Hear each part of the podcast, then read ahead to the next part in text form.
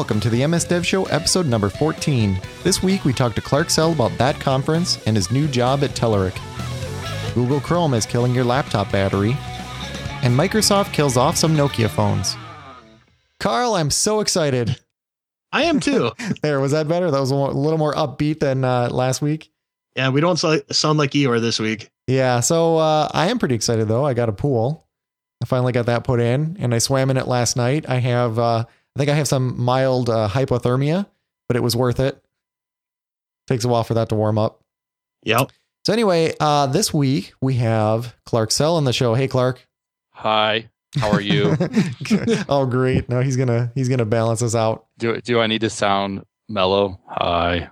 Well, you can sound however you want to sound, but if you want to sound uh, overly excited, that would be good too. Oh, okay. Hi. Because this is this is huge for your career, Clark. Is it? Yeah. Hi. Hi. How's it going? I don't have a pool. there we go. So, uh, well, let's just jump right into the news, guys. So, Carl, you got the first one on here. Yep. Uh, the first one is I found this uh, um, uh, thing on GitHub Gist. Um, it's an Mhm. image optimizer from PowerShell. So, um, a lot of times when I'm doing web development, you know, I'll just grab an image, create one, find one, whatever, and I'll Mhm. throw it up there, and I'll forget that you know PNGs are often when they're created just they have a lot of wasted space in them that could be compressed out. And this is a PowerShell that you can just have uh, put in your build system that automatically runs to compress and optimize all of your images. So, this handles all the different types. Um, I don't know if it handles all the types, but I do know that that it handles PNGs, which is usually the worst Okay. culprits. Yeah. Yeah. I've actually, I've never spent too much time optimizing PNGs. I know JPEGs, it's really just a, you know, there's a trade off between size and quality. So, I don't, I don't know how much can be optimized there. PNGs, yeah, I think you can end up squishing them. And the nice thing is they're lossless. So, even if you run them through a tool like this, you shouldn't, you shouldn't lose anything. Um, and then um, I have done a lot of GIF optimization before because there's like a palette involved. So yeah, th- this could actually this could actually have a pretty significant impact. So it looks like you just run this on your folder and it just goes through and does its thing. Yep, and like I said, you could put it as part of your build process if you have if if you have that set up, and you don't even have to think about it at that point. I mean, there there's already a lot of great tools out there for like CSS and HTML minif- minification and, and JavaScript, Mhm. but uh, this is another big culprit that's out there, and it's something that could just help you get your site to be that much more responsive, that much quicker, and that that helps. I mean, Google um, puts moves you up in the rankings if you are uh, a faster site. Yeah, that's true. All right. So since you're talking about images, I'm going to Mhm. throw one in here. Sure. If you use the Adobe Suite, there's a hidden feature in there to where you can enable the images to get written as they change. So you name the layer um, a certain way that has the resolution and the extension, which is the image itself. Mhm. And then anytime you save that, um, and you can have multiples of them on the same layer name. And then anytime you save that, it will output those images how you set it up to do that. It's a humongous time saver if you want to do like uh, retina images Oh, so and this standard is- images. I got you. So if you have like a source file that you're working with, it will it, it sort of as a batch process will save off a whole bunch of uh, images. A- anytime, anytime you edit it, Okay, that's pretty cool. Because then you don't even have to worry about something like this. it, it's such a huge time saver. And if I could find my Adobe, I'd tell you what the check mark is. Okay. Yeah, we'll find it and uh, we'll include something uh, in the show notes, hopefully, link to that feature. But that's that's pretty cool too. So moving on. So Carl, Microsoft unifies dev resources for Windows Store and Phone. Tell me about Yeah. this. Yeah, so one of the things that I kind of found annoying as a as a Windows Phone developer was they had a lot of their documentations and stuff on dev.windowsphone.com hmm and which is separate. I mean, a lot of times when you go do uh, you know, Google searches or whatever, the canonical spot is under msdn.microsoft.com. And so what Microsoft uh, just did is they consolidated the the documentation, uh, the code samples, and the developer forums for all of those to be back under uh, some form of msdn.microsoft.com or code.microsoft.com. Mhm. But they brought them back to where they're quote, you know, in my opinion, supposed to be. okay. So, so the the portals, the dev portals are still separate yet. Um, they are working on merging them, but this is not part of that at the this point. But um, all of the other dev resources um, to look up, you know, um, APIs and samples and that stuff, um, they're now unified again. Okay. Yeah, this is this is always a problem, right? I think I think this stuff goes through cycles. Like there's a there's a sort of a surge of changes and innovation, and the documentation lags behind, or or sort of happens in silos, and then it takes a while for it to get consolidated again. Yeah. Um, so But this, it is, also this ma- is nice. Yeah, but it also makes more sense with the universal apps um, system. I mean, they're really pushing that big time. And, you know, if everything really is one under the seams again, then it doesn't make sense for the documentation to be in different spots either. Yeah. So can I get? Oh, look at this. Okay. So dashboard. So yeah, I just logged in. It says, uh, and then I went to the um, dashboard of that site. Oh man, this is nice. So yeah, I was able to get to my uh, apps that I have published, and it you can go to the your your desktop apps and your Windows Phone apps.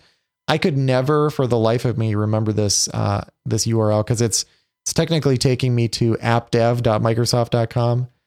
I can I my brain is incompatible with remembering that. So now that I can remember dev.windows.com, that's nice.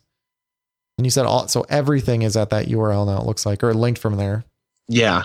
Okay. And and behind the scenes, you know, when when you do go to those different spots, I mean, they're all in the same spot. yeah. No, that's way better. Cool. Okay. Um, and then we got an article here. Google Chrome is killing your Windows laptop battery. Here's why. So I don't I don't know if you put this one in or if I did, yeah, Carl. I, I put this one in. I, I thought this one was really interesting. Yep. So w- what's going on is uh, when uh, a program has the opportunity on Windows to kind of redefine uh, when the system clock uh, kind of checks for updates from the program, Mhm. and by default it's at you know 15 and a quarter milliseconds.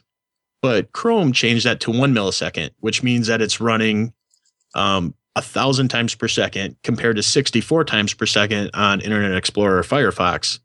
And because of that, you could be uh, uh, getting 25% better battery life using uh, IE or Firefox versus Chrome.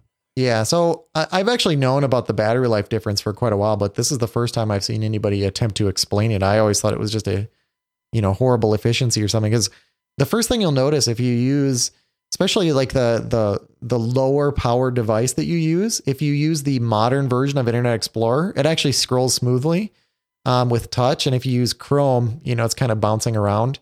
And um, it's funny, my Chrome just uh, it just crashed. I don't think it likes me talking bad about it. But No. you, you could. It, always felt like you know Chrome had some kind of issues on these on these lower power devices, and people are always talking about how it used more more battery power. And I think this was this was just nice that they actually have an explanation. If it if it's true, I assume it's true. Everybody's been talking about this, so it sounds Yep. like they can fix this. There's been there's a I guess there's a bug that's been filed for a couple years that that it's finally getting some additional attention. Yeah, and considering that most developers that I know, their primary uh, browser is Chrome, you know, this is kind of important to know. Yeah. And they also mentioned that this doesn't happen on other platforms because other platforms don't let you to to make this adjustment.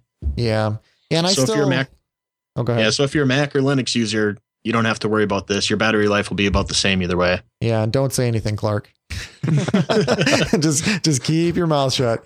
No, so I uh I've actually, you know, I I, I still use Chrome. I've tried to um, you know, there's times that I'll use IE whenever I'm on like I said, whenever I'm on like my Surface Pro 3 if I just want to do some casual browsing. But for the most part, I have to stay in Chrome and there's there's two main reasons for me. One is the the uh the favorites bar. You can actually put icons in there without text, which is huge for me. And then the other one is the basically just the extension model. And some of those extensions are available in IE, but man, if like IE supported the Chrome extension model plus, you know, allowed me to put these uh, icons on my favorites bar, I, I would I would seriously consider switching over to IE at that point. It'd be I think it'd be a close race then. Have you guys seen Breach? Nope. No. Breach is a new open source browser that's built on top of Node, Chromium, um, and then an HTML layer uh, that apparently you can take and do whatever you so choose. So it's a browser written in JavaScript. Well, it's Chromium. Yeah, yeah. Yeah, Oh, sitting on top of Node, and then you know a UI, JS, CSS layer. Wow, that's that's interesting. I, it'll be interesting to see where it where it goes if it takes off. Yeah, and what the Um, performance is. Well, yeah, I mean, you look at it and it's kind of like, all right, well, you're, you know, you're somewhat Chrome already, so Yeah, what's the point? But yeah, I guess you could, I guess if you wanted to tailor your own browser, you've got quite a ways. You you you're most of the way done. Yeah. Well, I don't think you you must not have heard Node.js is dead now. Oh, totally. Yeah. Did, did you did you see that article? I don't. Did we talk about that, Carl, on the show? We we mentioned it. Okay, yeah, there was a there was an article about that where like people are abandoning Node.js to go to the, the next big thing. But uh, no, I think I think Node.js has has some legs to to stick stick around. Well, that's I- interesting. I don't think it's going anywhere. No, I No. don't think so either. I mean, it's it's yeah, it, it a couple of people are leaving, but it, I don't know. I think there's more people joining than leaving. So Yeah. I mean, isn't that with any technology? yeah, yeah, exactly. Um, let's see what's next. Microsoft kills off Nokia feature phones. This was yours, Carl. Yep. Well, obviously, one of the big news uh, that came out uh, yesterday and today um, was the layoffs that Microsoft is having, Mhm. and some of the hardest hit uh, divisions of this are inside Nokia. And it was announced that the uh, Nokia X uh, division will be uh, moving over to using Windows Phone operating system, and that the Asha and Series 40 are going to be just put in a maintenance mode and then deprecated.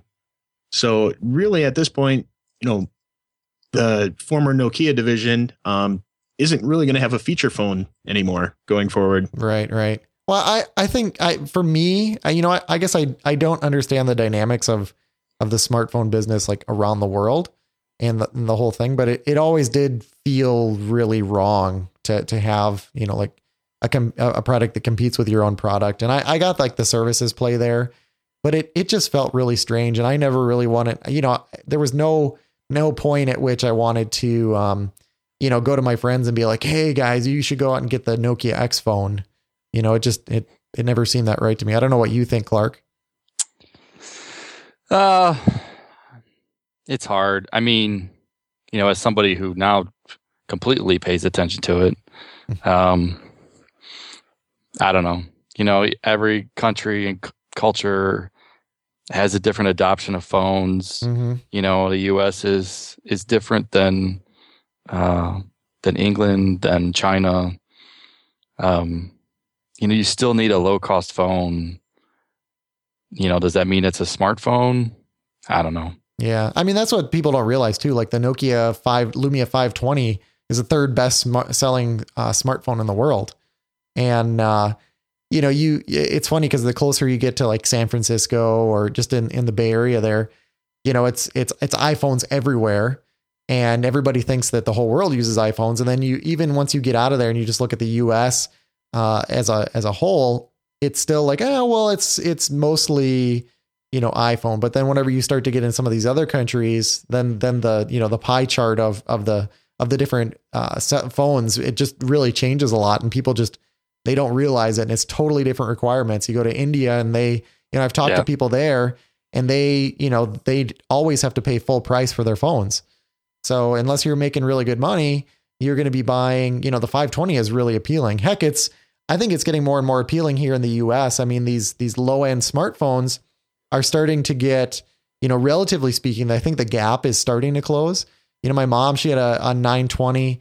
Um, it ended up she had a she had an issue with it, and uh, we were looking at a couple different options, and she was going to go on a on a payment plan to buy a new phone, you know, like the the AT and T V Next, and then I told her about the the um you know the 520, and I said, yeah, this is 55 bucks and there's no, you know, you pay nothing extra. I said you can just throw it on the ground and go buy another one. And she's like, "Well, you know what? That's fine." She's like, "What what's wrong with it?" And I said, "Well, it doesn't have a front-facing camera and it's a little bit slower." And she got it and she's like she was surprised by it. And the, it came in a nice package and had a it had like two chargers with it and for 55 bucks it was just an insane deal. Yeah, so I I uh so there's I got a couple things on that. So Yeah. you know, I was on a call with a partner the other day and you know, the word BlackBerry came back up, which um, I was pretty floored by. Um, but you know, we here in the US look at it and say, you know, that's a dead platform and the reality is it's still there. The other thing that I think, at least on the Windows side, which isn't very well accounted for, is the non-phone uh, device. Yeah, so You like know, the you- iPod. Yes. Yeah. Yep.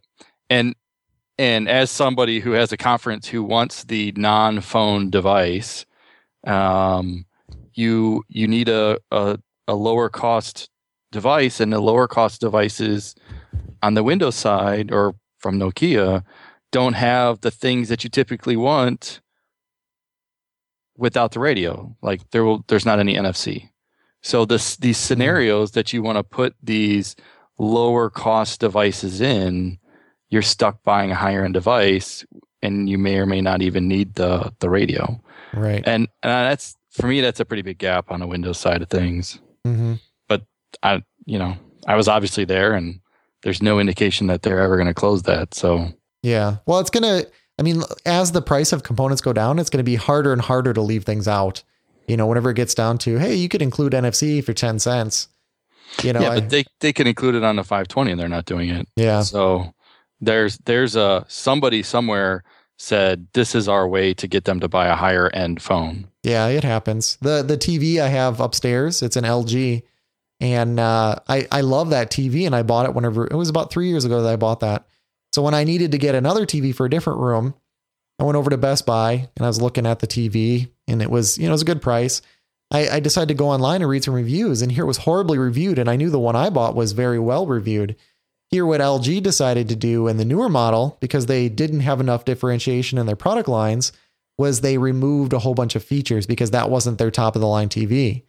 You know, people Yeah. they they knew that their their mid range TV was killing the high range because there was just no reason to get the the high end TV for the difference in money. So they intentionally neutered it. So yeah, maybe maybe that's gonna that that's what it's gonna turn into, which is a little bit of a shame. Like I said, as somebody trying to buy a device that doesn't have a radio in it, it's a problem, yeah, that's Especially- interesting. especially if you want to buy a large number of them. Yeah. Interesting. Okay. Uh, so one thing I wanted to mention, WPC was this past week. Um, I didn't have a whole lot specifically to talk about. There Can you were- explain what that is for people who don't know? Oh, sorry. Sure. So WPC is the Worldwide Partner Conference. So this is when I don't know what the attendance was, but this is when you know all the Microsoft partners uh, come into town. This was in Washington D.C. So um, you know it's it's a it's a very particular or it's a very you know there's a specific audience that that ends up going to that.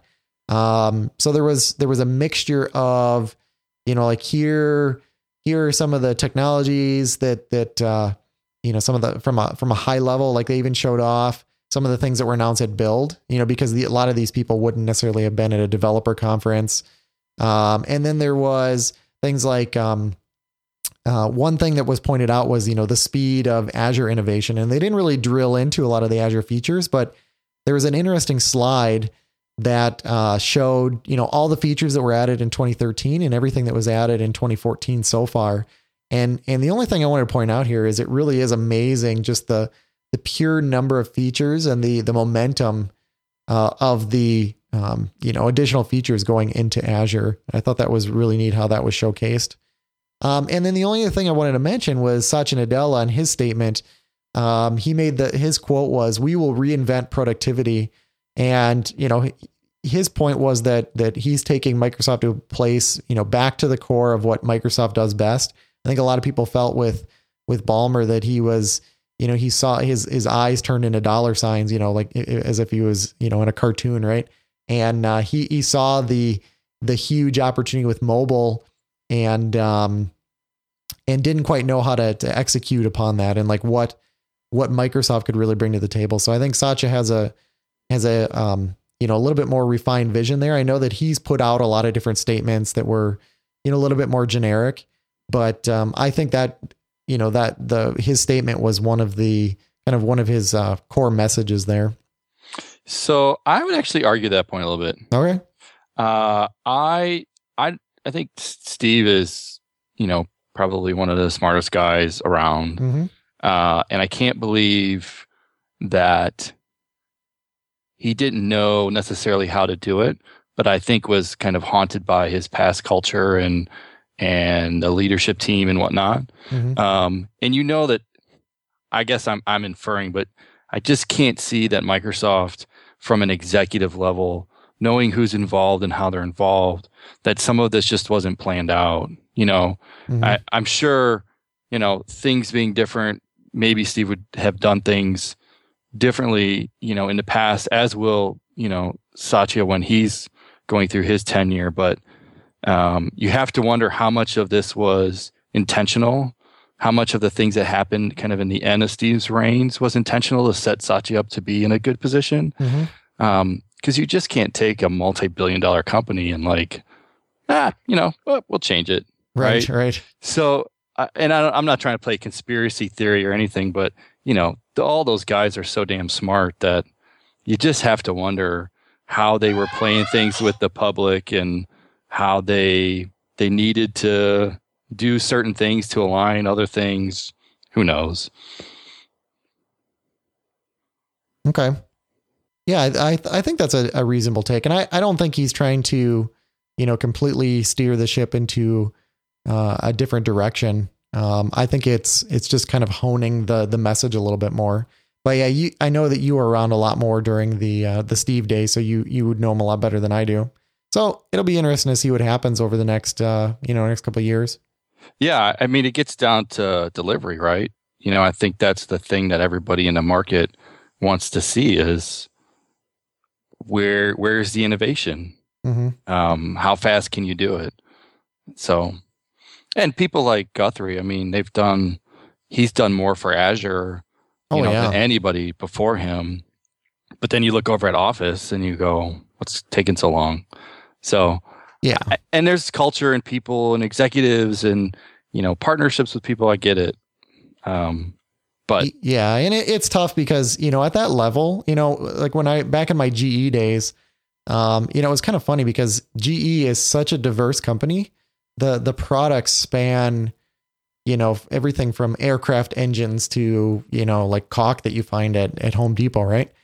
so, so so what as a CEO of a company like that, like what do you say? And and and it was funny because from the top three levels of management all I ever heard was like, you know, their their message. Like the only thing they could be say was like, do good, right, be great, and move lower your operating expenses. yeah. Well, yeah, that was in yeah, internally like, hey, you guys need to cost a lot Right. less and make more money. Uh, but that was the only thing that they could say to us because they couldn't be like, the key to our success is double checking all the bolts on the aircraft engines. Like th- that, no, that doesn't make sense. That that makes sense for that division. Um, and you know, Microsoft is, uh, you know, it's not it's not quite the same amount of diversification, but it is pretty diverse, like you mentioned. You know, Azure, um, everybody sees them as like really having it together and really killing it. And then yeah, there's there's other parts that, that maybe aren't that way. Um, well, and and you know, like I said, that's that's artifact of an individual, right? Mhm. And that individual, Scott, um, and him going in and kind of kicking people in the ass and saying, "This is the way we're going to do it." yep. Um, and I'm sure that's come with, you know, a lot of arguing and fighting and you know internal battles. But hmm that's what I think. That's what good leaders have to do. Yep. Totally agree. And I think to- Satya will do a good job. I mean, I think he's kind of right place, right time. yeah, But let's see in a year what he delivers. right. Because Yeah, this this train was, you know, already moving and it doesn't just stop. You know, the office release was already in play. It's not like he just pulled a light switch on it and said, and it's done. Oh yeah, Satya is he is getting a lot of credit for things that were in you know in the works for years. Right. Yeah, and, and it's funny because like you know he's he's getting credit for some things that that clearly take three years to build, and they're like, wow, Satya really killed it with this product. Right. Look how fast he delivered Office for well, yeah, it the was Office for iPad. iPad was the big one. And that came out what a month after he he got in. place? exactly. Yeah, yeah. Like Well, it took two weeks to write and two weeks to test. It was fine. yeah, I mean since he was doing it himself. Yeah. They used the Telerik platform to do it. yeah. Nice. So uh, next up, uh, this one was gr- this one I liked. Office 365 subscribers now have one terabyte of OneDrive storage. So at first, what happened was OneDrive for Business got one terabyte of storage, which is basically like one terabyte of SharePoint storage because OneDrive for Business is backed by SharePoint. It's a little confusing. And then the consumer product of OneDrive was stuck at, uh, I think like seven gigabytes was was what it was at for the longest time. Um, so surprisingly, I I didn't know that this was coming. I I thought it was just on the on the OneDrive for business side, but even on the like consumer version of OneDrive, if you have an Office 365 subscription, even if it's the lowest one, uh, you get this terabyte of storage. So I just I just looked at my account and I have I actually have about uh, what is it 1,278 gigabytes of storage now in OneDrive, which is which is pretty huge. Um, and if you think about it, so you pay a hundred bucks for um, Office 365 per year. And then you actually go in. I, to be honest, the first time I looked at it was a few days ago and how you actually do this. You go in and, and it's got like a list of people, your your family members, and you just you just add your family members into there. I think you can have it says five family members, so you, they can all be running Office, and you can have it on five different devices, or maybe it's each user gets that. It's it's pretty it's it's not a very strict license. It it understands that people have a whole bunch of devices and you know, computers and tablets and, and that type of thing. But to have a terabyte of storage in there now is nice because I think we've I think we've mentioned this on here before, but you can throw a terabyte of documents on there and then on your, you know, you might have a tablet with 128 gigs of storage. You still have access to all those files. What it does is the files you've accessed recently are cached locally on the machine. And then, uh, you know, the rest of them are just considered offline, but you can still open them. It just takes a second for those to download. You know, as far as much as I love OneDrive, the one mm-hmm. thing they've got to fix is how long it takes to synchronize. Yeah. Yeah, I know um, you know, compared to Dropbox, Dropbox does like an immediate synchronization. I'm not sure what I'm not sure why that is to be to be honest with you. I'm not sure how how they've perfected it in OneDrive. I, it's gotten better for me. I noticed uh, sometimes the the issue that I have is is I actually have um, an encrypted drive that I store my OneDrive on. So when I start my computer up, it's unavailable I, I put in my BitLocker key and then um, and then OneDrive can do its thing, but it, it seems like OneDrive doesn't like pick up that that drive is now decrypted. Right. So it, it won't sync for a while, and then I have to go in there. So one thing that you can do is you can open up the OneDrive app and and sort of kick it if you like need it to synchronize right now. I thought we were out of the days of having to kick software to do stuff. Ah, uh, I wish, I wish. So it, it's not perfect, but the the OS integration to me is is worth having a little bit higher lag than Dropbox. And and guess what? I yeah, I think that lag is going to go away. I you know, I don't know when it's going to happen, but I I got to think that that that's going to keep getting better and better. I I would assume so too. Yeah. Okay, so now we can finally talk uh, to Clark Sell in depth here. So uh, Clark, just to give you a little bit, give everybody a little bit of background. So he was a former coworker of mine, uh, working in uh, DP at Microsoft, now called uh, DX. I don't know if that transition happened while you were here. Nope, missed that one. Okay, so we went from DP to DX. So we're uh, developer experience and evangelism. Uh, that was be- that was because of the Nokia merger. So you are now the manager of the enterprise line at Telerik, and you're also, and this um, makes it so that uh, you can't have any kind of personal life. You're founder of a conference known as that conference. yeah. So I know. Yeah. I know. I know. In the days leading up to the conference, or I should say weeks or months or you know whatever the time frame is, things get Years. a little crazy. So yeah, you're the you're the founder, and you know you're you're the guy at the end of the day that it has to make sure everything work. And my personal experience was that uh, that conference, like it's very well run. There was a conference recently. Did you hear about? Um, what was that conference? That Tumblr conference. That, oh, I don't know. Yeah, there was a um, I can't remember what they called it because it was going to be TumbleCon, and then they renamed it. It was this big thing that had they they basically uh, they had a room, and uh, they they tried to extort a whole bunch of money out of people, and there was uh, their entertainment was a ball pit. But anyway, it was basically uh, how not to run a conference. So you you do a great job at that conference. I appreciate it. Yeah. So thanks, thank you very very much for coming on here. Uh, excited to talk to you. Yeah, I'm excited too. It's yeah. been a while since I've uh, been on a podcast. Yeah. Yeah, so because you, you, used to uh, you used to co-run a podcast, right? Or was it yours? Or uh, yeah, Mark, Mark and I, a guy named Mark Nichols, we had Developer Smackdown. Okay, um, it's still up there. I think we got to about seventy shows.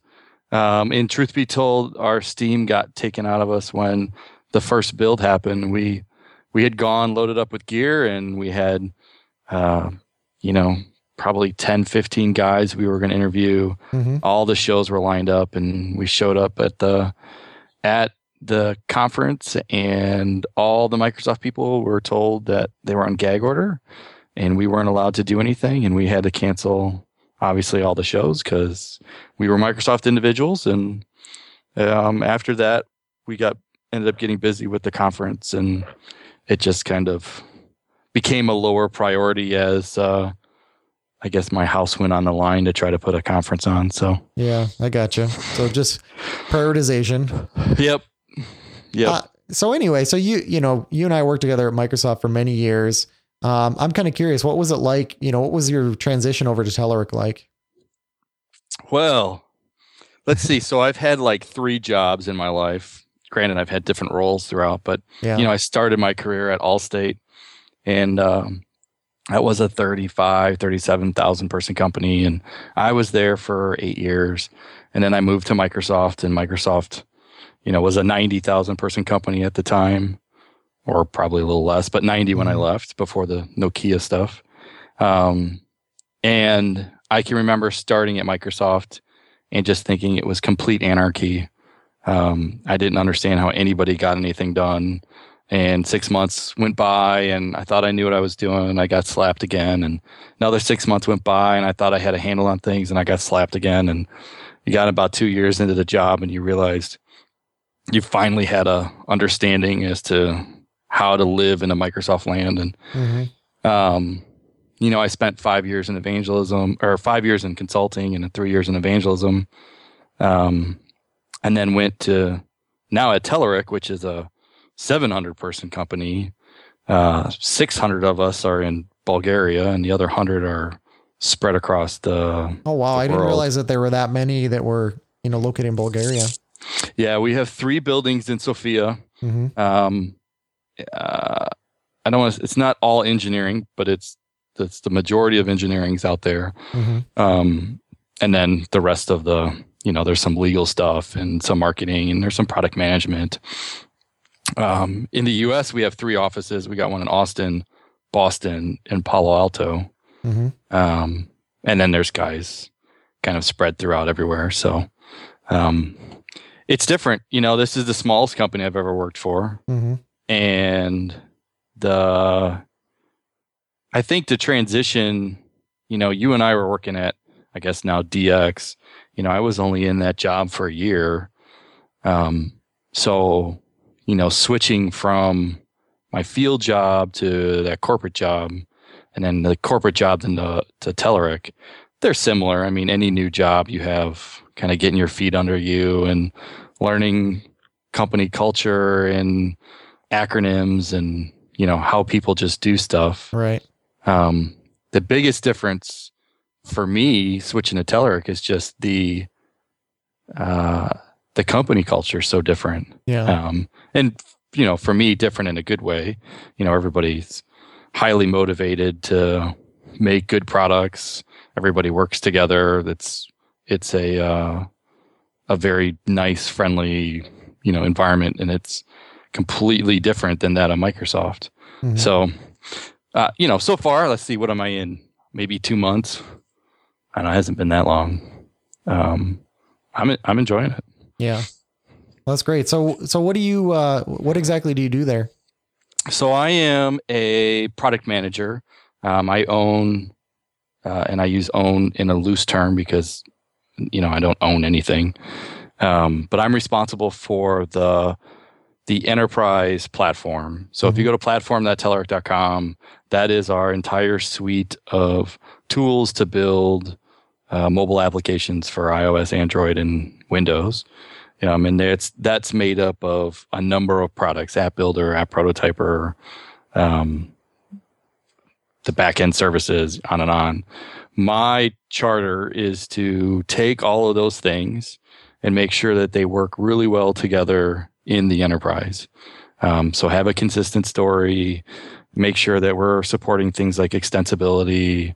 Um, I don't know, device management. You know, plugins with uh, the right kind of enterprise level stuff. Um, so I work with a whole bunch of product managers who own each of those products, and then the uh, the engineering teams and the marketing teams and the sales guys to make sure that we have that enterprise story um, as good as we can make it. Yeah, I was playing around with this this morning. In fact, I, I had gotten accepted into uh, to use this, um, and one of the things that I really liked with it, you know, when you start it up, um, I didn't know exactly what it was, but you get a nice short video that shows you how to use it. And then the other thing is, right when you're done with the video, there's already a test project. You know, it's fully functional. It has all the code and it works in there. So I thought that was really useful for me to get started into understanding how this works. That's good. That's something we've been actually talking quite a bit about. We call it the the first five minutes. Mm-hmm. You know, we want to make sure that the first five minutes are a productive five minutes, but not useless. Um, and that's that's a pretty hard thing to achieve. Uh, yeah, yeah. The next thing that I was really impressed is, you know, I kind of looked at some of the code, saw how it worked, and I just hit run, and you can run it on a bunch of different emulators. They're all in the browser, and all of the all the emulators worked really solidly. Um, for someone who's done some Android development, you know, that's that's important because the native Android emulator sucks. I, I don't think anybody will disagree with that. But I mean, it, it was for you know considering this is something that runs in the browser. This is you know done really well. Yeah, we uh, you know little story here, but we we started using, and when I say we in this context, I mean everybody at that conference. We had started building our first round of apps with uh, the Telerik platform before it had ever been announced. Um, so, and we simply went to it for the sheer fact that we were guys who knew JavaScript and um, web stuff, and we needed to build for the the cross cross platform space. And our first round of stuff, you know, was as good as the time we had to put into it. Um, you know, that conference is kind of a a side job, if you will. Um, and it's it had been a year or so since I had touched it, and then I got the job at Telerik and um, had got to play with it again. And I was quite surprised by how far it had come. You know, there's a CLI so that you can use it with Sublime. Um, there's now uh, simulators. If you're in Sublime, you can fire open a simulator and get an iPhone and and use that. So there's there's a lot of cool stuff in there, and you know we're continuing to to build out the the roadmap and the features that um, you know we think will enable everybody to make some kick-ass stuff as, as developers, you know, a lot of times we like to do things ourselves and, you know, just code things up on our own. But we also know that at a certain point, we should just, you know, stop reinventing the wheel. Uh, you know, when should we look to Telerik to provide those additional things? You know, you know, I think that's it's an interesting question. You know, I I think there is a you know, if you look at any buy versus build situation, um, you know, sometimes you have to ask yourself, are you capable in a certain area, right? Um, in the case of Telerik, their history has come from UI controls and making controls that were so easy for people to implement that you would go, why would I not spend money on this? Right. Mm-hmm. I don't have to waste my time building these controls. And they did such a nice job with the user interface that I couldn't do that anyways.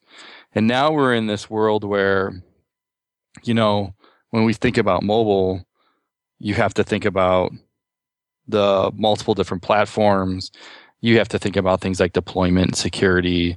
You have to think about um, device management and feedback and push notifications and backend services and you know on and on and on and you know the as i get to talk to some of our our customers and our partners you know the uh, the maturity of the organization and their development process you know really stands out you know the guys who who have put a little bit of thought into mobile and understand the importance of like a responsive image or um, I don't know device management or security or you know one of these things the questions are a lot different than the person who wants a is asking for drag and drop onto a surface because they don't want to learn how to do binding, you know, on Kendo or, you know, insert, you know, JavaScript library here.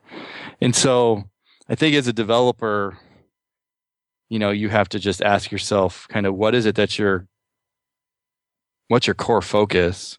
You know, where are you wanting to add that value? And then what do you use to make you look awesome?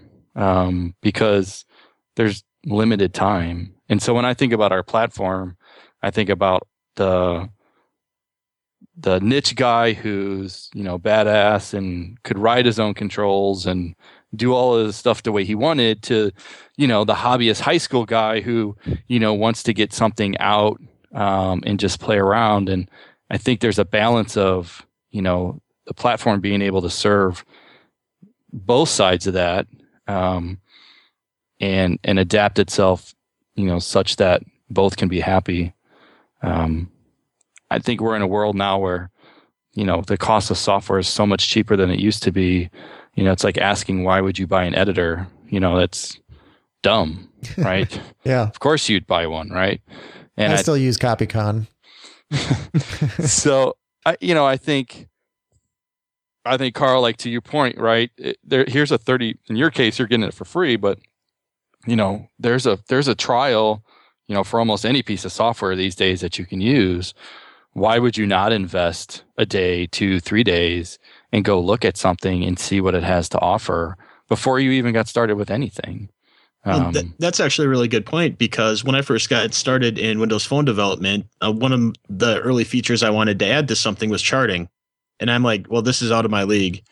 So I used the trials of a couple different places and I ended up uh, buying the Telerik package because it was, you know, using the trial, I found out, hey, this is the easiest and it gets me exactly what I wanted. Right. And so our, you know, to your earlier question, you know, when do you look to Telerik, um, you know, or somebody else, right, to to buy something to augment and think as when I think of the platform and all the products that are underneath that, um, it is somewhat of a a different question of not just you know do you need a control that does a thing but it's like how do we make you build your thing faster? Um, and how is it going to be less bugs and less of a headache for you? Um, because it's not controls right? It's it's simulators it's deployment it's you know packaging it's feedback. Um, i look at our there's a there's a feature in the platform called app feedback and i i know you guys have heard me speak at various conferences about this, mm-hmm. but you know, when it comes to feedback, the worst billboard for you is the guy writing the review who says, you know, your app sucks or there's this JavaScript error or mm-hmm. whatever. In the Telerik platform, we have something called app feedback, and basically you add this, you know, uh, you know, some JavaScript into your thing, and you you you got an account on you know on the server side of things, and you shake the phone inside your app, and you get a feedback screen person can enter feedback. It goes to a dashboard. Your dashboard, you can respond to it. You know, you get kind of a bug log, if you will. And, you know, who wants to write that? Like that's that's not your that's not anybody's core business. Right. Right. Your core business is the app that you're trying to create. Yet here's this feature that keeps people away from your billboard. And so the value for me with something like that is it's a no-brainer. Why mm-hmm. would you why would you not use it? Um, but I think getting people into that mindset, and especially the enterprise, you know, they're they're very slow to adopt new things. Um, they're just now getting into the mobile space um, relative to you know San Francisco and everybody else. Mm-hmm. Um, you know, you have to kind of walk them down some of that journey and and get them to think about it a little bit more. Cool. So let's uh let's shift gears big time here. Let's talk about that conference. So go ahead and tell wow, us what that conference is all about. Wow, the other half of my life. Yeah. uh, you know, so that conference uh, was an idea that a buddy and I, you know, I, I, we used to meet at the bar every other week and uh, for lunch, and we would just talk about stuff. And I came to him one day and I said, you know, I I've got this crazy idea. I just want to know if you're in or out. And the crazy idea was I was unhappy with kind of the level of cross community around the Midwest, and in our case, we'll call that you know Illinois, Wisconsin, mini, uh, Minnesota, Iowa.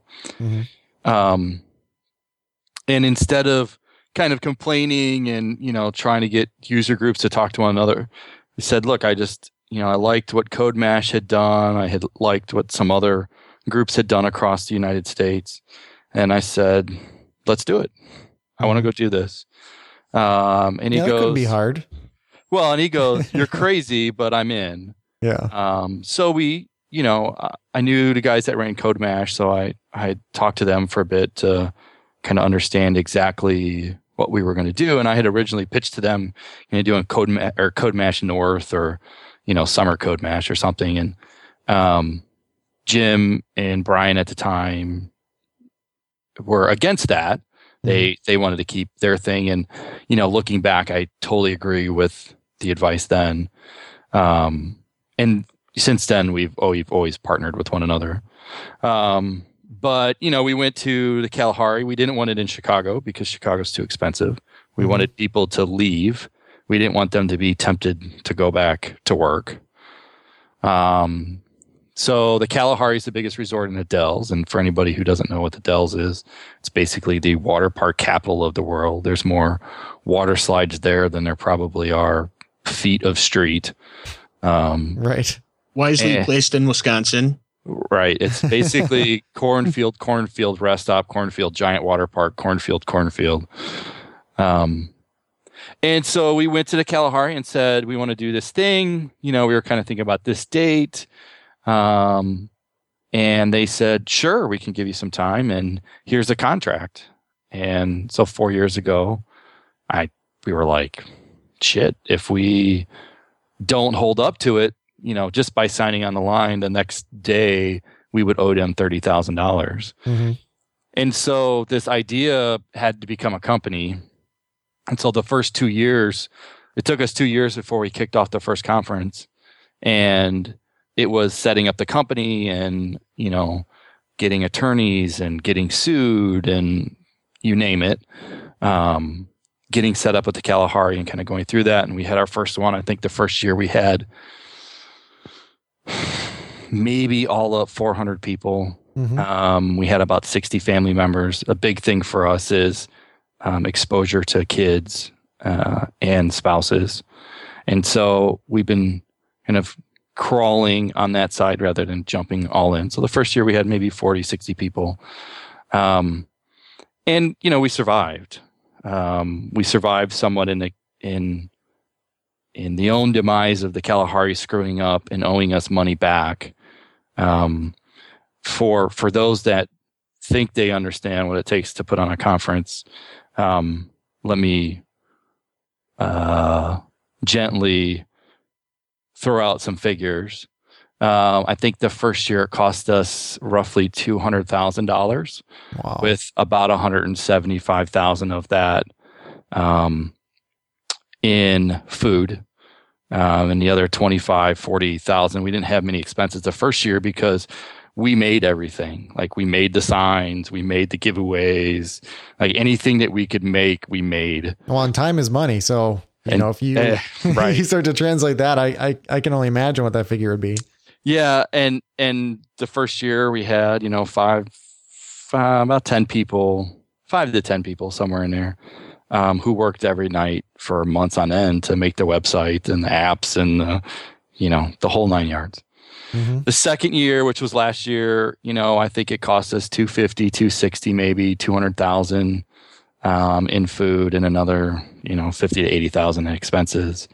Um, you know, every year we try to do a little bit more for the speakers. Every year we've grown. Mm-hmm. You know, last year we had 700 people, um, 700 professionals, and somewhere around five, 600 maybe um, family members. Mm-hmm. We didn't have. It was a little harder to track the family members last year because we didn't have a per ticket for them. That's a that's a pretty si- good sized group though. It was a good, yeah. We yeah. had 1,300 we people. We filled up a big through. room. Yeah. There, yeah. That was a lot of pig. Yeah. Um, but when you think about $200,000 in food, right? We have contracts. We have to fill so many rooms. We have to eat so much food. Um, and when stuff goes like last year, you know, the network switches failed and we had to get new switches brought into the Kalahari. I mean, Cisco flew them out, engineers out overnight and swap switches and all kinds of stuff. Wow. That was a reflection on us when it wasn't really our problem. You know, Yeah. it was hardware failure and failure on the Kalahari's part. Um, and you know, this year we we've already beat last year's numbers. Um, our expenses are more this year than they were last year. Um, you know, some of that is you know increased costs just of things that we do every year. hmm Um, and the and the attendees only cover. I mean, they're not even they're not really even covering themselves, right? It's really No. made up by by sponsorships and things like that. Yeah, so um, this year will probably cost us about three hundred thousand dollars. hmm Um, a an attendee ticket this year is four hundred dollars. It is about six hundred and fifty dollars or more per head.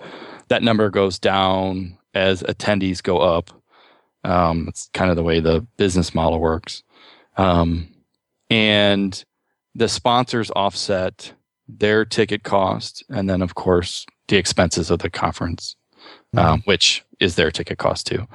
So we have um, this year, I think we got 20, 25 sponsors, um, some really good ones. Every year, we've actually turned sponsors down um, because we felt like they weren't a good fit for the thing that we were doing. Okay. Um, it sounds odd when you're kind of begging people for money, um, but we when we set out to create that conference, it wasn't about necessarily education.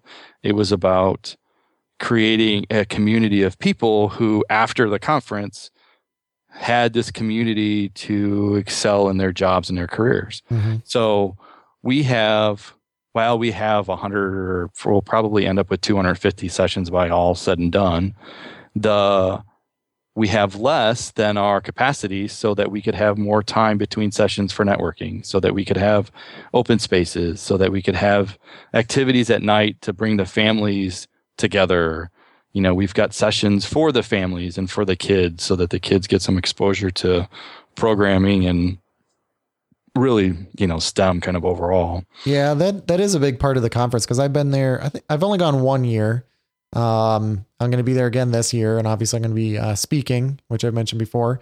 But um, yeah, the the the hallway conversations are definitely you know I, I tend to get more out of that, and you you just end up bumping into people from other companies. You know, like I ran Right. into uh, you know uh, an evangelist for Twilio.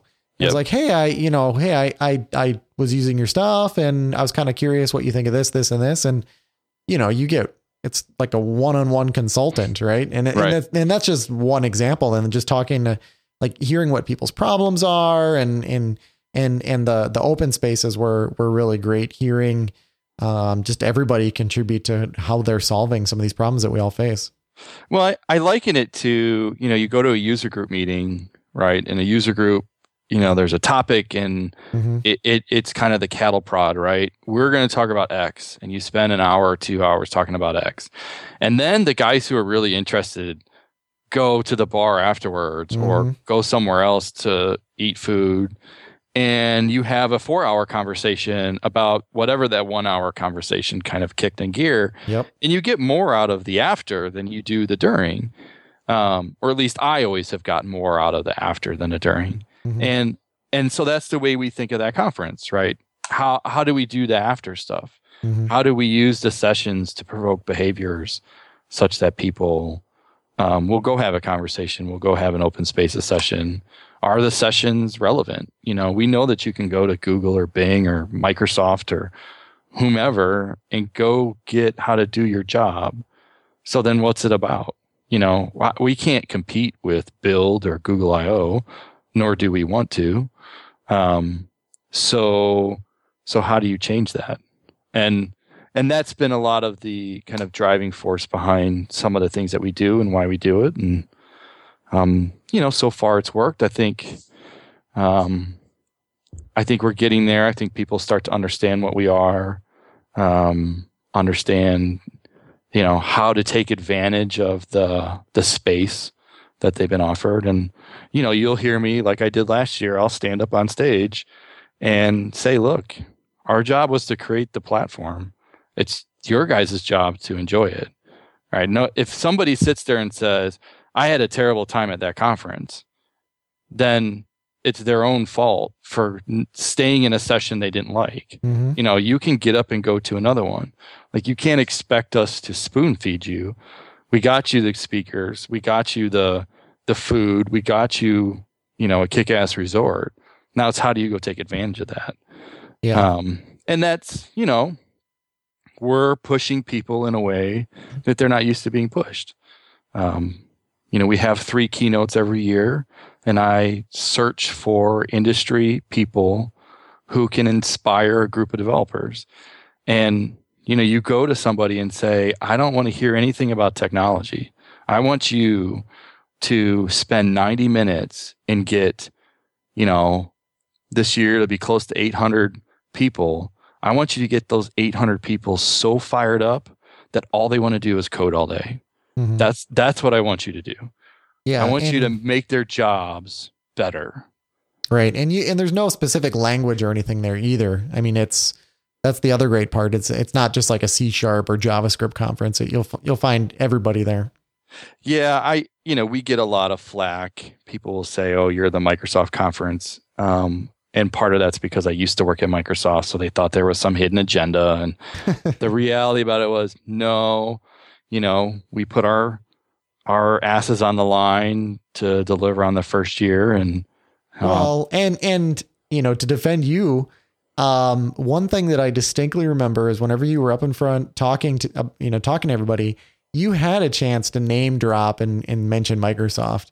And you actually said you know you're talking and then you said yeah I, I work for a big company.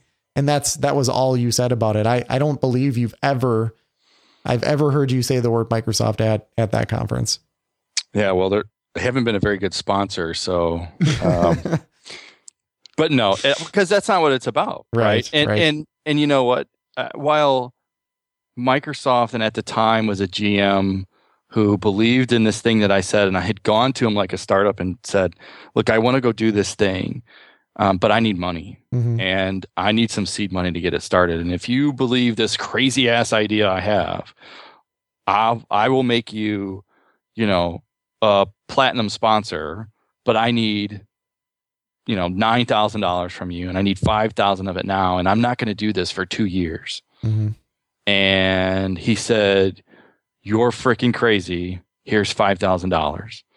And so, you know, I took that five thousand dollars, and um, I will, you know, you you think any startup, you would think, well, what where are you going to spend that $5,000, right? It doesn't cost any money to sign a contract. Mm-hmm. You have to get some lawyers and well, hopefully you get some lawyers or you call people and you beg for for that, but I think we spent half of that 5,000 out at a gate on a creative team that I use um, and still use to this day um, to do logo mm-hmm. for us, for them to take the vision that I had in my head and, and pull it out and us to come up with a motto. I mean, it's how we came up with Summer Camp for Geeks. It's how we came up with the first version of the logo. And, um, you know, I look back to then and, you know, our, what we were selling was a web page. You know, it's not like we were, we had never done it. We, there was no that conference before. We had done other conferences, but there was no that conference. There was mm-hmm. no, you know, what will be there when we show up. Um, so, uh, and and if I started another company, I would spend the first you know half of my seed money the exact same way, and it uh, it's worked. You know, it's mm-hmm. I think this year will be another good year. We've been working our asses off every which way to Sunday, um, and you know we got good speakers. It's it's a good polyglot group of individuals. We got more women this year than we've ever had. Um, I think we got 20, 20 women speaking, close to 20. We have three kids speaking. Yeah, that's great. Uh, and that's amazing. Yeah, I mean we're we're pretty excited. We we uh we're set up to we're set up to have a good year, assuming we can get all the orders done and you know all the last minute stuff that we're spending all of our time on. So going back to like that conference's brand, because you really do have an awesome brand. One piece of that, I don't know if you know people who haven't gone don't know this, but it's bacon. There's bacon at every meal. You had a bacon bar. In, in what new ways this year have you brought even more bacon for people to enjoy? you know, so the I mean, funny the funny thing is when we went to the Kalahari, I said, you have three requirements that have to be met and the most like they have to be blown out of the water. Um, one, I have to have amazing food.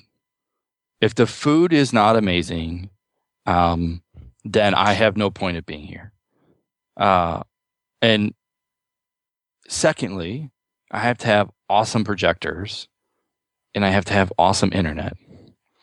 Now, their food staff is incredible. Uh, my wife does a lot of logistics. She's the CFO of the company. Um, she does a lot of the logistics. Um, because she's, you know, 12 stairs away from me, we find ourselves an example of a date in my house. Last night, my wife and I went up to the local pub. We didn't have our kids, my in-laws had them, and we've we've got stuff that we need to buy. And it was like, okay, I'll take a Long Island. She's like, I'll have one too. So, what do you think about this with that conference? Well, I don't know. How much money is that going to cost uh, year over year? Is it going to do this? Yeah, I'll take another Long Island. so, what do you think? Did you respond back to so and so? Yeah, yeah, I responded back to so and so. Yeah, I'll take another Long Island. you know, and so two hours goes by and it was business the whole time. And um, so when we look at the meals, it was like, look, we just want kick ass food, mm-hmm. you know, and uh, you know, we borrowed the bacon bar thing from CodeMash. They they did that first. It wasn't like we did anything, you know, special there.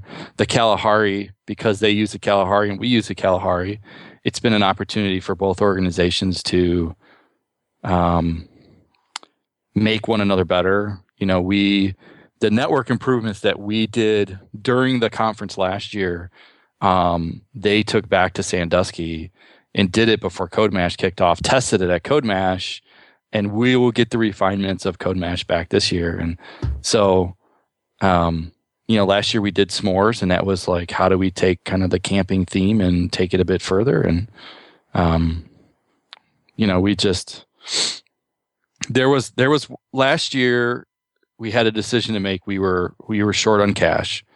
Um, I think we were uh, twenty five thousand short three three weeks out um, that we had to make up. I think we made up seventeen thousand of it, and we had to make food decisions. What because when when you're down at the end, you know what's left to cut, and so food's the thing to cut. Um, maybe that's why Bill only had a croissant and a half a half a banana. that was pretty bad. So um, we had free drink tickets at happy hour or cut food, right? And so we cut the free drinks mm-hmm. because mm-hmm. we wanted bacon at breakfast. We wanted eggs. Like that's that's what we wanted. Um, and some people complain about not having drink tickets, but there, you know, there was a conference and I got to keep my house. So, you know, there's, there's like, that you know, minor thing. Yeah. So, so you and I, and you and I have talked in the past about the the mobile apps that you uh, developed for the conference. So, how did you uh, how did you create those? You so they're in they're in the Telerik uh, Telerik's platform. I mean, it's okay. Have they been from day one? Ever since ever since okay. day. Um, they um uh, Windows Windows has not been, but okay. iOS and Android have. You know, this year we we made this decision to redo the website. Um, hindsight being 2020, it was way more work that I had ever ever anticipated. Um, we the other thing that we've kind of strived to do with the conference was not necessarily do everything ourselves, but um, use it as a platform to showcase the stuff that we do as developers, right? So anybody who's wanted to come up and build a thing, um, we've said, you know, come join the team. So we've built, you know, our site is made from scratch, ASP.NET site. Um, you know, Angular here, Knockout over there. Um, the apps are um, the the Telerik platform apps. They are again this year. You know, Telerik's been gracious enough to give the team um, licenses to um, to get that work done, and uh, you know, there's a balance of what you can shove in there versus what we've got to get done to run to run the thing. So mm-hmm. we spent a lot of time this year on the site doing things like OAuth, and so you could have a single sign on. We're working right now on integration with Twilio so that you can get SMS notifications when a schedule changes. Um, as a speaker, you got an email when I go and change the schedule. That's integrated with Google Docs, so I can go to um, a Google spreadsheet. I can make a change. I can flip your room on you, and then it you know posts it up to the server, and um, you'll get an email that says, "Hey, Jason, you know Clark just you know ripped the rug out from underneath you," and um, so we've tried to you know leverage our skill set to do this stuff, and we were trying to do a iBeacon uh, or a BTLE scavenger hunt uh, this year, but we just we've run out of time. So, and looking at that, I mean, last year you guys had NFC tags in the badges. Is yep. is there any other way that that you've you extended that or any other kind of technology further into the conference? Uh, so the NFC badges were, you know, when I mentioned earlier, you know, buying a a Windows device that does not have a radio. Mm-hmm it's purely to support our sponsors. And unfortunately, this year it looks like, given everything that's happened with Nokia and Microsoft, you know, last year Nokia was the sponsor of that for us, and this year, uh, apparently nobody knows where the container ships full of unbought phones are. Uh, and uh, so we spent our time this year refining the check-in process, right? Because that took a long time last year. Um, where we think we have made it much better. Um, we spent a lot of time, you know, shoring up the apps that we give each of the sponsors for the badges. Um, our goal is that at some point, and I don't know if we'll make it this year. We'll see how the next, you know, three or four weeks pan out. Um, our goal is that the NFC badges now NFC based on who shows up, you know, the iPhone doesn't have NFC, so there's a problem there. Um, most everybody else has got NFC. Um, is that you can take your profile if you signed up today. You, we asked you for more information on your profile than we've ever asked before. Um, this is on the website, not on Eventbrite. And the goal is that at some point we can verify that with Eventbrite and say, yes, I know that Jason Young is coming to that conference in your profile, you can say, Yes, I'd like to be public. And we have a page that says, These are all the attendees that came. Mm-hmm. And then be able to create a way that with either NFC or SMS or something that you could get a hold of Carl, who also came to that conference, and you know, maybe have an open spaces session or have a meeting at table 22 in the dining hall. Um, so we're trying to use that and kind of technology to to create that uh, bridge between everybody who's there. Um, and we're getting there. I, I don't know if we'll we'll get all the way there this year. Um, it just depends on where where the tasks fall out if you will. So. Okay. Anything else you want to say about that conference before we move on yeah, you got till August fourth to buy a ticket. Go. Oh yeah, yeah. We've uh, we've been talking about that on the the last few episodes. Actually, going back uh, quite a ways, we've been telling people to buy tickets, and um, you know, a big part of that I think is is it's just such a unique conference, and and I know we talked about this a lot on each show, but the the fact that I can take my family along makes it so that it's a lot less disruptive than any other conference, and then having uh, you know, being able to to finish up the the sessions during the day and in the evening, uh, go to the water park with my kids and my wife. That's that that does that's huge. And then being able to just be in Wisconsin Dells. There's so much to do in Wisconsin Dells, so it's just a really cool experience. Yeah, we, you know, kind of tongue in cheek. Yeah, you got till the fourth to buy a ticket. Mm-hmm. Um, you know, we know that it's more expensive to do it at the time we're doing it, but it the reason we're doing it then is so that you can bring your family. Right. Um, and there's stuff for your family to do at that conference, you know, game night and the water park, like you said. Um, and then when you when you stay at the Kalahari, you get to go to uh, the Tommy Bartlett show. You get to go to, you know, you get free passes to the water park, and um, like you said, there's a there's a lot to do. So we look at that as you know a kind of geeky summer getaway, and um, it's fun. Yeah. Are there still rooms available at the block rate, or are those used up? The block rate is done. Okay. Um, that filled up faster this year than we than it has in the past. hmm Um, there are still there are no more standard rooms available at the Kalahari. Mhm. Period. They're completely sold out. The there are still suites. So if you have a family, their suites are kick ass. You know, Yeah. it's multi room, multi multi uh, bathrooms, whatnot. Yep. That's Um, what we did last year. Yeah, I mean, very family friendly. You know, hotel, if you will. Mhm.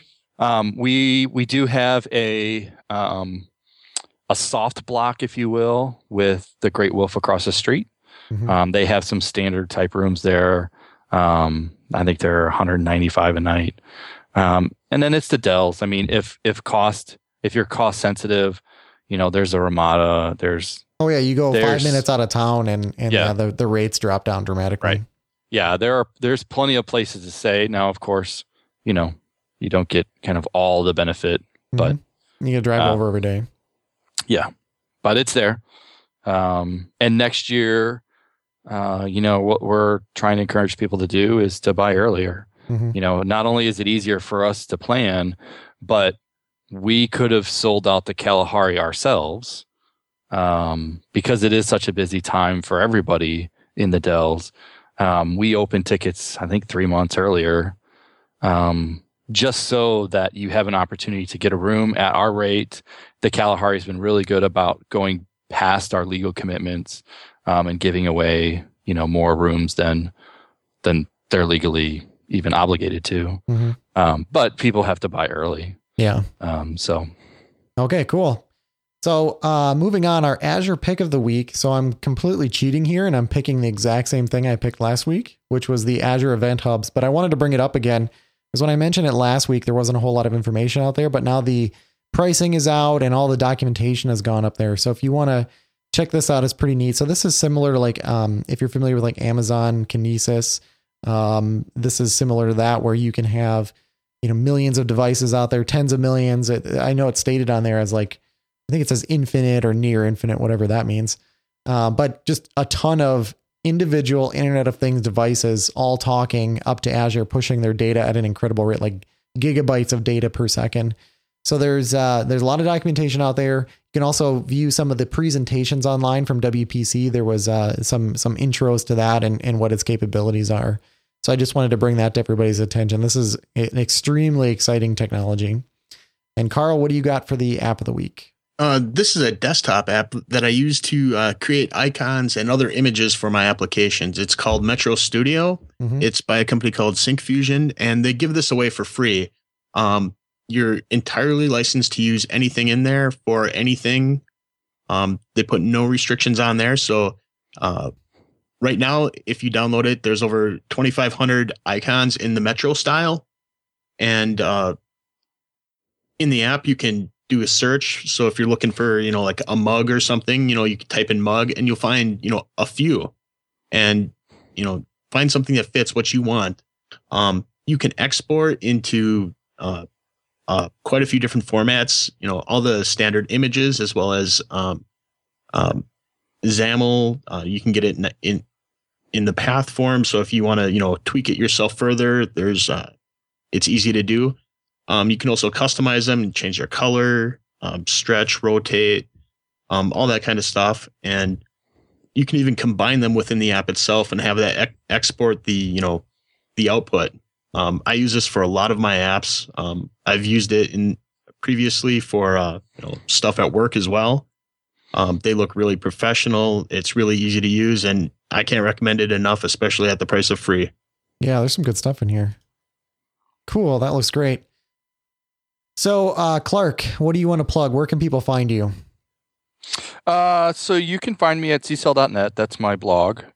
Um, and for those who are confused, that's C S E L L. Um, Uh, let's see. Thatconference.com is the the place of everything at that conference. Yep. Um, and then you know check out Telerik. You know platform.telerik.com. That's our Okay. It's the entire suite of everything to build something for mobile. And then on Twitter, you're uh, csell5. csell five. Yep. Okay, perfect. Uh, if you have feedback for the show, you can email that to feedback at msdevshow.com. Um, make sure that you subscribe to the podcast. You can do that by searching for MS Dev Show in your favorite podcasting app. Uh, you can find me at ytechie.com or on Twitter at twitter.com slash ytechie. And Carl, where can they find you? Uh, you can find me at wpdevguy.com and Carl Schweitzer on Twitter.